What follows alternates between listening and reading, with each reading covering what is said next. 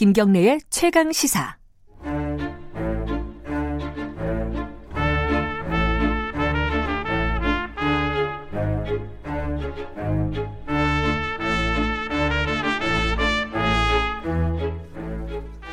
네, 김경래 최강 시사 3부 시작합니다. 어, 새로운 코너입니다. 어, 새 코너의 이름이 스포일러인데요.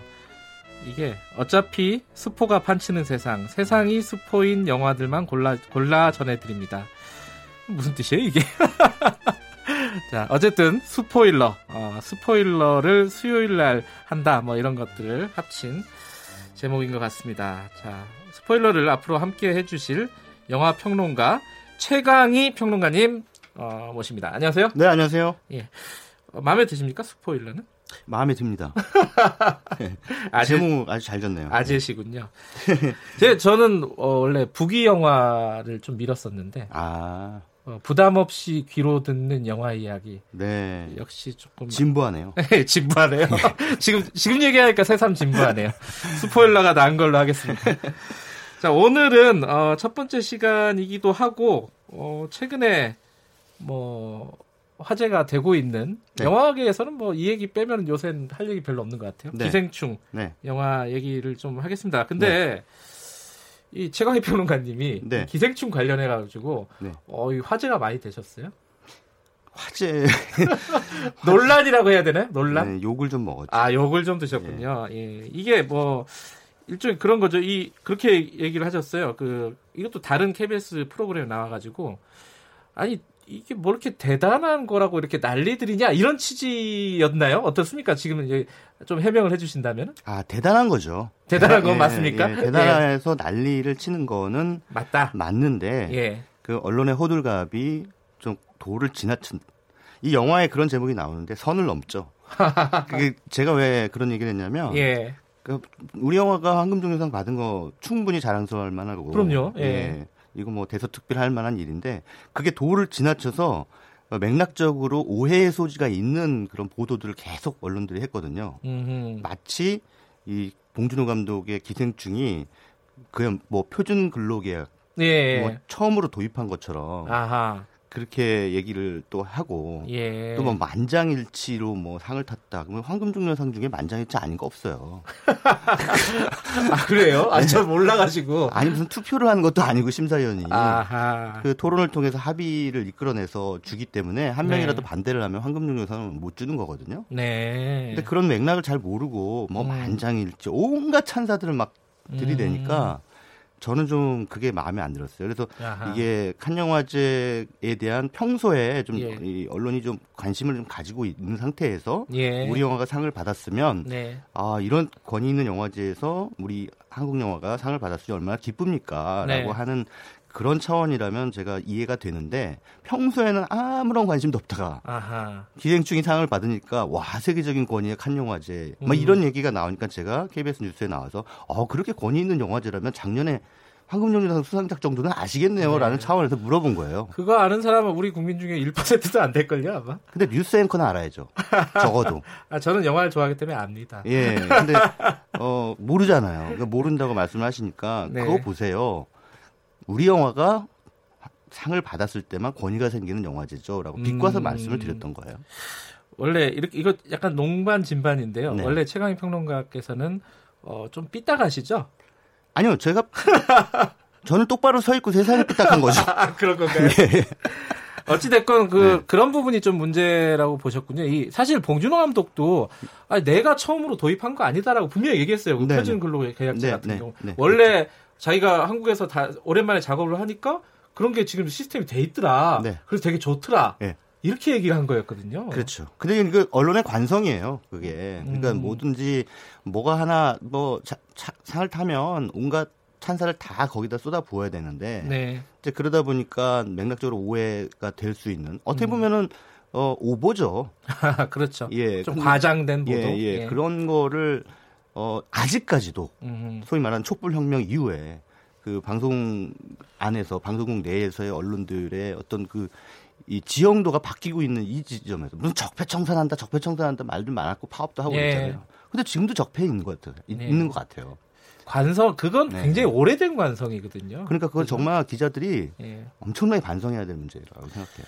알겠습니다. 네. 제가 반성 좀 저 저도 좀 하고요. 네. 자, 그 영화 얘기로 좀 들어가면요. 네. 이번 영화가 그송 어, 봉준호 감독의 기생충이라는 영화가 칸 영화제에서 황금 종려상을 받은 이유 네. 뭐라고 보십니까? 좀 정리하면요. 일단 영화의 만듦새가 예. 대단히 훌륭하죠. 아하. 예, 뭐 누가 봐도 이견이 없을 정도로 그래요? 잘 만든 영화고요. 음흠. 그리고 어, 이 영화가 던지는 화두, 네. 그 소위 말하는 그 빈부 격차 또는 예. 양극화. 예. 근데 이게 세계 영화계의 화두이기도 해요. 그래요? 예. 오. 왜냐하면 작년에 깐 영화제 황금종려상 받은 고레에다 히로까지 감독의 일본 영화죠. 어느 가족이라는 예. 영화도 어 그 아주 가난한 사람들이 네. 그 일구는 어떤 대한 가족을 예.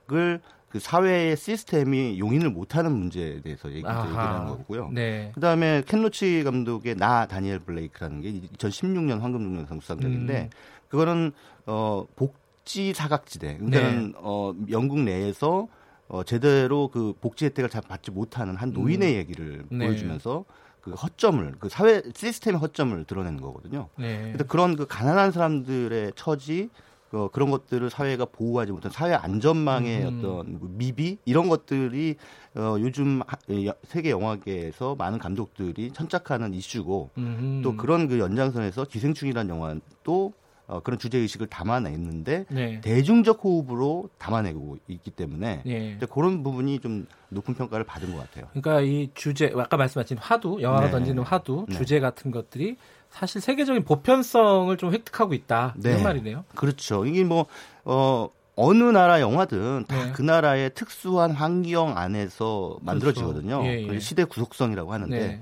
그런 차원에서 이 시대의 한국 사회를 감독은 논평하는 거죠. 근데 그, 음. 그 논평이 세계적인 보편성을 획득하고 있는 것이 전 세계적인 문제이기 때문에 네. 그 신자유주의로 인한 부작용, 양극화 이것들이 어, 전 세계적으로 다 공통된 그 고민거리거든요. 근데 음. 음, 그런 차원에서 뭐 높은 평가를 받았다고 볼 수 있겠죠.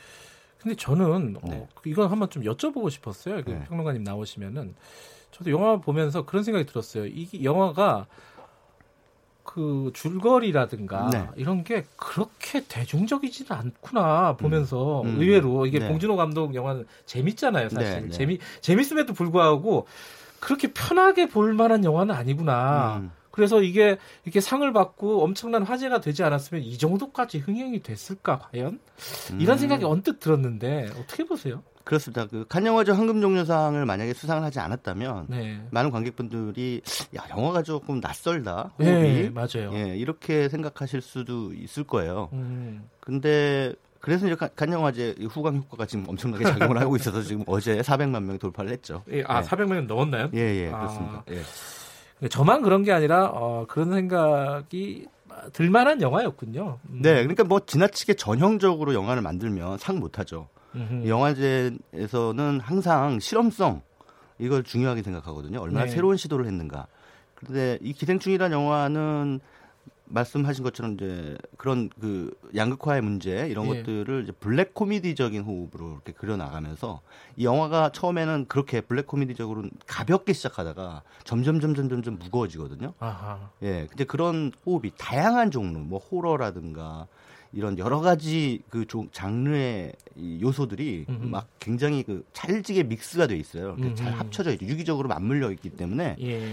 어, 그런 면에서는 이제 이, 이 기존에 봤던 어떤 한 장르의 영화들을 이제 소비하던 음흠. 그 관성에서 본다면 영화가 조금 복잡하거나 이상하다 이렇게 음. 볼 수도 있는 소지가 있는데 오히려 저는 그 지점이 좋은 점수 더 큰 점수를 받은 요소가 아닌가 이런 생각이 듭니다. 근데 이게 그 양극화라든가 네. 뭐 쉽게 말하면은 가난한 사람들의 이야기는 네. 사실 뭐 영화에서 뭐 한두 번 다루는 게 아니라 뭐 음. 계속 나오는 거 아닙니까? 음, 근데 이 영화가 가지는 어떤 뭐랄까 장점이라고 할까요? 음. 아니면 깊이라고 할까요? 네. 어떤 부분이에요? 여기서 이제 이 이선균 조효정 조효정 씨가 예, 예. 그- 그- 부자로 그- 나오는 부자죠. 사람들. 예, 예. 예. 그 송강호 씨 가족이 그 집에 이제 그야말로 제목 그대로 기생하면서 살아가는 얘기잖아요. 예, 예. 그러니까 기생하다가 결국은 이제 자기들의 어, 정체가 탄로나는 위기를 맞이하면서 네. 뭐 웃지 못할 해프닝이 벌어지고 네. 근데 결국은 이제 파국을 맞이하게 되는 그런 과정을 보여주는데 아, 이 영화의 미덕은 부자들을 악당으로 그리지 않는다는 거예요. 아하. 아주 나쁜 사람들이 아니잖아요. 그래서 영화 속에 보면은 송강호 씨 가족이 그런 대화를 나눕니다. 아, 사람들이 참 착한 것 같아. 아하. 너무 잘 속아. 이렇게 얘기를 하니까 예. 어, 돈이 많으면 사람들이 착해지는 거야. 그런 얘기 실제로 많이 해요, 사람들. 그죠? 예, 그래서 그런 얘기를 하는데 음. 이제 뭐냐면 일종의 노예 효과죠. 음흠. 그러니까 어, 자신에게 돈을 주는 사람을 선량하게 바라보는. 음흠. 그런데 사실은 또 영화의 태도도 이 이성균 조효정 씨 부부를 굉장히 그 어, 악당처럼 네. 되게 뭐랄까 그 소위 말하는 요즘 흔히 말하는 그 갑질 대마왕으로 그렸다면 네. 그런 식으로 그렸다면 감, 예, 관객들이 생각할 여지를 주지 않았을 거예요. 그렇죠. 그러니까 선과 음. 악의 어떤 이분법으로 송강호 씨 가족은 선, 음. 그다음 조효정 씨, 이성균 씨 가족은 뭐 악 이런 식으로 딱 잘라가지고 보여줬다면 음흠. 도대체 아, 저, 저, 이 웃지 못할 상황들이 왜 네. 벌어지는가에 대한 그 이면의 그 사회 구조에 대해서 관객들이 생각할 여지를 주지 않는 거죠. 음흠. 그러니까 편리하게 아, 악당을 그냥 물리치면 되는 거니까. 그렇죠. 예, 예. 그러니까 대한항공의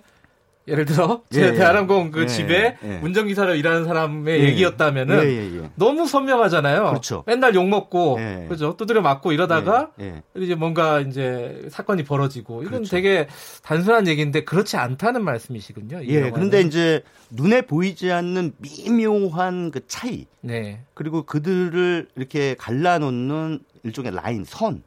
그래서 아, 선. 사실은 예, 이, 음. 그 이성균 씨가 선을 넘지 않아서 좋아라는 말을 하잖아요. 아 이 사람들은 예, 이 가난한 선을, 사람들은 예, 아슬아슬하게 아. 선을 안 넘는다고. 음. 그러니까 딱 자신들의 처지 안에 머물러 있어야 이 부자들은 편한 거예요. 아하. 그- 그 선을 넘지 않는다라고 하는 차원에서 이제 누, 야, 뭐랄까요 그 이 대사 미묘한 대사로 그 눈에 음. 보이지 않는 양극화의 현실을 그대로 투영해서 보여주는 거고요. 죄송합니다. 그리고 네. 이제 영화 속에도 또 의미심장한 대사가 냄새가 나 냄새 아하. 그 그게 이제 그 영화 속에서 이성균 씨가 아 다 좋은데 이 그 냄새가 좀 나는 것 같다고 음. 이상한 냄새가 난다 뭐 이런 식으로 얘기를 하니까 그 또 꼬마애가 어 우리 과외 선생님한테도 똑같은 냄새가 나는데 저 아저씨한테도 냄새가 나네 이렇게 얘기를 하니까 아 이제 스포일러 아닙니까? 네, 코너가 스포일러니까요. 근데 이거는 사실은 영화의 주제 의식과 아주 밀접한 관계가 있는 거니까 이 대목은 예. 제가 설명을 드리고 싶어요. 이게 예. 결국은 그래서 이제 그런 거죠. 그, 어, 우리가 세제를 다 똑같은 걸 써가지고 냄새가 난다는 거, 똑같은 냄새가 난다고 그런 건가? 라고 하면 걸릴까봐 예. 자기들이 서로 이제 가족 관계라는 게 들통이 나면 안 되니까요. 근데 그 딸이 그러잖아요. 딸이. 이거 반지하 냄새야. 아, 이렇게 얘기를 하잖아요. 가난한 냄새라는 얘기죠. 가슴 아픈 얘기예요. 예. 그러니까 그 가난의 냄새, 그러니까 사람과 사람을 차별하는 것이 지금 물리적으로 눈에 보이게 가시적으로 차별하는 것도 있지만 그런 아주 작은 거. 그냥 네. 내 가난한 애들한테 나는 냄새, 부자들한테 나는 냄새. 뭐 이런 아주 디테일한 것들 속에서 음. 어, 우리 사회의 빈부격차라든가 양극화 문제 를 이제 보여주는 거고 그 또 조금 스포일러가 될 수 있겠습니다만 이- 이건 두루뭉술하게 말씀을 자 드릴게요. 귀를 막으실 분은 귀를 예. 막아주시기 바랍니다. 아, 요건 두루뭉술하게 말씀드릴게요. 예. 결국은 결국은 뭐냐면 이성균 조효정 씨 부부가와 이 이들 송강호 씨 예, 예. 부부 이, 이 가족의 갈등이 아니라 예. 이 영화의 핵심 갈등은 가난한 사람들끼리의 갈등이에요. 아 오히려. 예, 예. 음흠. 그래서 결국은 저 주인을 서로 모셔야 되겠다라는 가난한 사람들끼리 싸우고 있는 그것이 이 영화가 주는 굉장히 탁월한 아이러니죠. 그게 진짜 현실일 수도 있어요. 네, 그렇습니다. 그죠? 예, 예. 아까 그 냄새 말씀하셨는데 반지하 냄새. 네. 그 대사가 나올 때 저도 저한테 냄새를 한번 맡아봤습니다. 아마 어, 관객들 중에 상, 상당수가 이렇게 냄새를 한번 어, 나도 나나 막 이런 음. 걸 맡아보지 않았을까라는 씁쓸한 생각도 좀 드는데 영화 얘기하다 보면 아마 날 셀 것 같고요. 이 한 가지 영화 외적인 얘기 한 말씀 좀 여쭤보면 아이 영화, 이것도 영화 얘기긴 하네요. 그 음. 청취자 중에 아날로그 보이님이 이 난해함은 둘째치고 선정성이 좀 있고 좀 잔인하기도 하죠 사실 영화가. 네, 그렇습니다. 어, 상대적으로 보면은 네. 15세 관람가라는 게 이해가 안 돼. 이게 좀 논란이 있어요. 네, 15세 어떻게 관- 보세요? 15세 관람가로 하면 안 될 영화였죠. 어 근데 이게 예.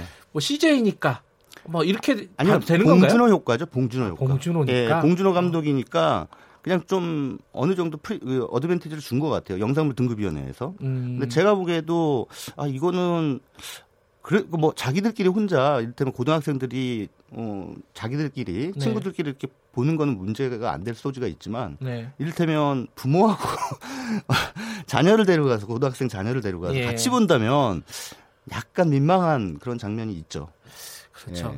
예. 또 한 가지 좀 이것도 여- 약간 영화 외적인 얘기인데 네. 이런 대형 영화가 나오면은 네. 어, 스크린 독과점 문제가 항상 발생하잖아요. 네, 그렇죠. 요번도 좀 비슷한가요? 아주 심하지는 않, 않은데요. 아, 왜냐하면 예전에 어벤져스 같이 예, 심하지는 않아요. 어벤져스 때 워낙 예. 그 몰매를 맞았기 때문에 예. 스크린 독과점 문제에 대해서 지금 하- 상당히 그 민감한 상태입니다. 그래서 네. 제가 보기에는 배급사가 약간 조심을 하고 있는 것 같아요. 아 그래요. 근데 한 1,700개 정도 스크린을 잡았는데 그것도 네. 어떻게 보면 상당히 많은 거죠. 많죠? 근데 예. 에, 우리나라 전체 스크린 수가 3천여 개 정도 되니까 음흠. 반 조금 절반 조금 넘는 음흠. 그런 스크린을 이제 가지고 갔죠. 근데 이것도 사실은 어, 어떻게 보면 아주 엄밀히 따지면은 스크린 독과점이 맞습니다. 네. 왜냐하면 어, 30% 이상을 점유를 하면 네. 그 다른 영화들한테 피해가 가거든요. 근데 이 봉준호 감독의 기생충이라는 영화는 양극화에 대한 얘기잖아요. 그렇죠. 그런데 흥행 양극화를 부추기는 스크린 독과점을 하고 있다는 건 매우 아이러니한 거죠. 이게 또 현실의 아이러니네요. 근데 이건 뭐 사실 예. 봉준호 감독의 책임이라기보다는 그렇죠. 그 음. 배급사가 예, 거기서 아마 목표 제가 듣기로는 언뜻 듣기로는 뭐 700만 만들어라. 뭐 이런 그 지력이 떨어졌다고 그래요. 음. 그러면 무조건 만들겠죠. 네. 예. 뭐 이게 지금 말씀드리는 게 봉준호 감독의 이 기생충을 가서 보시라 이런 말씀이 아니라 어, 이 영화가 갖고 있는 여러 가지 의미가 있다. 뭐 이런, 이런 말씀을 저희가 드리는 겁니다. 자, 어, 수요일에 영화로 보는 세상 어, 스포일러 첫 방송이었습니다. 괜찮았습니까 오늘? 예, 예, 괜찮았습니다. 예. 음, 제가 출연하는 방송이니까 언제나 괜찮죠. 알겠습니다. 앞으로 어, 더잘 부탁드리겠습니다. 고맙습니다. 네, 감사합니다. 다음 주에 뵙겠습니다. 최강희 영화평론가였습니다.